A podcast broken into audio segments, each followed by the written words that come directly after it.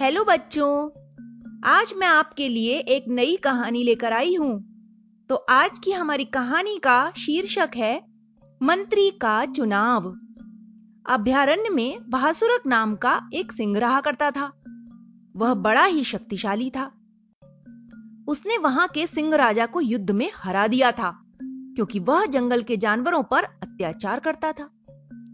जो चापलूसी करते थे, बस उन्हें ही पसंद करता था। भासुरक उसके स्थान पर अब स्वयं राजा बन गया था।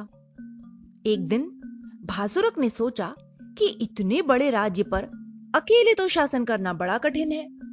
किसी साफ़ बात करने वाले बुद्धिमान जानवर को मंत्री बनाया जाए, जिससे कि वह अच्छी सलाह दे सके और राज्य का भी हित हो।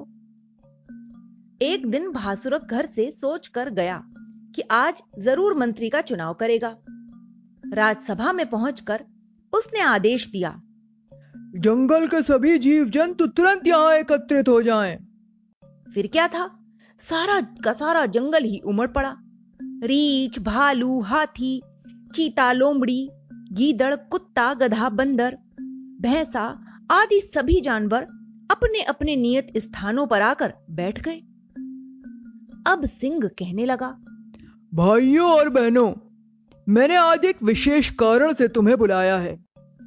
पड़ोसी राजा ने उपहार में इत्र भिजवाया है। सारे दरबार में वह छिड़कवाया गया है। तुम सबको इसकी सुगंध आ रही होगी। हाँ महाराज, बहुत अच्छी सुगंध आ रही है। कितनी दिल को प्रसन्न करने वाली है यह। चिंटू सिंह की बात को बीच में ही काटते हुए बोला। साथ ही साथ चिंटू खरगोश नथुने ज़ोर ज़ोर से सिकोड़ कर गहरी गहरी साँसें भरने लगा। ऐसा लगा जैसे सारी की सारी सुगंध को वह अपने अंदर भर लेने की कोशिश कर रहा हो। यो चिंटू खरगोश सारे जंगल में अपनी चापलूसी के लिए प्रसिद्ध था। सभी उसकी इस आदत को जानते थे। पर आज तो इस बात पर सभी उसकी शक्ल ही देखने लगे। जंबू सियार सोचने लगा, क्यों ना मैं भी इसकी हाँ में हाँ मिलाऊं? फिर मैं भी राजा का कृपा पात्र बन जाऊँगा। उसने भी खड़े होकर और भी अधिक ज़ोर ज़ोर से कहा महाराज आज तो सारा दरबार महक रहा है। जंबू सियार की बाती टिंकू हाथी ने भी सोचा कि मुझे भी राजा की चापलूसी करनी चाहिए। इसी प्रकार एक एक करके जंगल के सभी जीवों ने यही सोचा। धीरे धीरे करके सभी यही कहने लगे वाह महाराज वाह महाराज आज तो यहाँ सुगंध भरी पड़ी है। कुछ जानवर तो वास्तव में ही चापलूस थे। वे राजा को प्रसन्न करना चाहते थे। कुछ को यह भय था कि पहले वाले राजा की भांति कहीं समर्थन न करने पर भासुरक भी नाराज़ ना हो जाए। इसलिए वे झूठ मूठ प्रशंसा कर रहे थे। सारे दरबार में बस एक टीपू भालू ही ऐसा था जो चुपचाप बैठा था। भासुरक ने एक उड़ती हुई निगाह सभी के चेहरे पर डाली। सभी अपनी पूछ हिलाकर आँखें नचाकर राजा का समर्थन कर रहे थे। पर टीपू बिल्कुल चुपचाप बैठा था। टीपू भालू तुमने इत्र की कोई तारीफ़ नहीं की? भासुरक ज़ोर से दहाड़ा। चुपचाप खड़े होते हुए हाथ जोड़कर वह भासुरक से बोला महाराज मुझे तो कोई गंध नहीं आ रही है। तुम झूठ बोलते हो।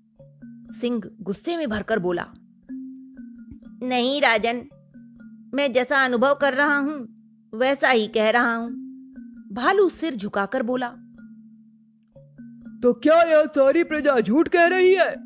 सिंह फिर से पूछने लगा इनकी बात तो मैं नहीं जानता पर जब मुझे गंध नहीं आ रही है तो फिर मैं कैसे कह दूँ? टीपू ने कहा तुम मेरी बात काटते हो तुम्हें इसका दंड भुगतना ही होगा। सिंह फिर बोला फिर उसने कहा कि भालू को छह महीने के लिए जेल में डाल दिया जाए। सेनापति वानर देव ने आकर तुरंत उसके हाथों में हथकड़ी डाल दी। अब भी अपनी गलती मान लो।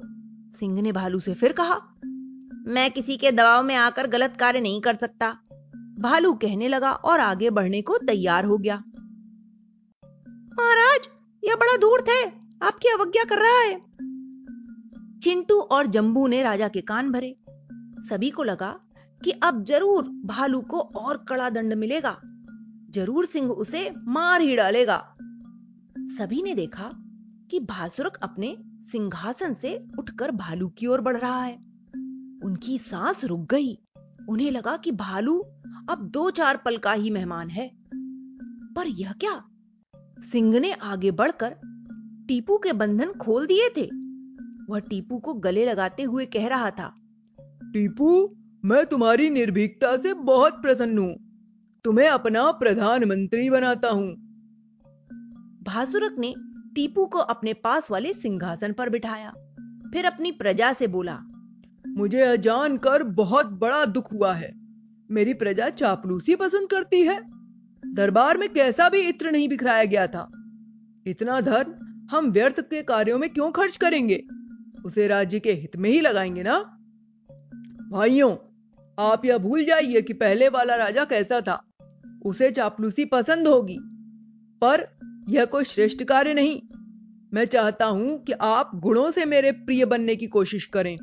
मुझे काम ही पसंद है चापलूसी कतई पसंद नहीं है। फिर टीपू की प्रशंसा करते हुए वह कहने लगा राज्य की उन्नति टीपू जैसे निर्भीक और सच बोलने वालों से हुआ करती है। अब मैं यह पूर्ण रूप से आशा करता हूँ कि मेरी समस्त प्रजा टीपू जैसी महान बनेगी। सभी जानवरों ने तालियाँ बजाकर राजा की बात का समर्थन किया। सारा दरबार राजा भासुरक की जय, टीपू मंत्री की जय के नारों से गूंज उठा। तो बच्चों, इस कहानी से हमें यही सीख मिलती है कि हमें कभी भी किसी के भी दबाव में आकर झूठी प्रशंसा उसकी नहीं करनी चाहिए। हमेशा सच का ही साथ देना चाहिए। Okay, bye.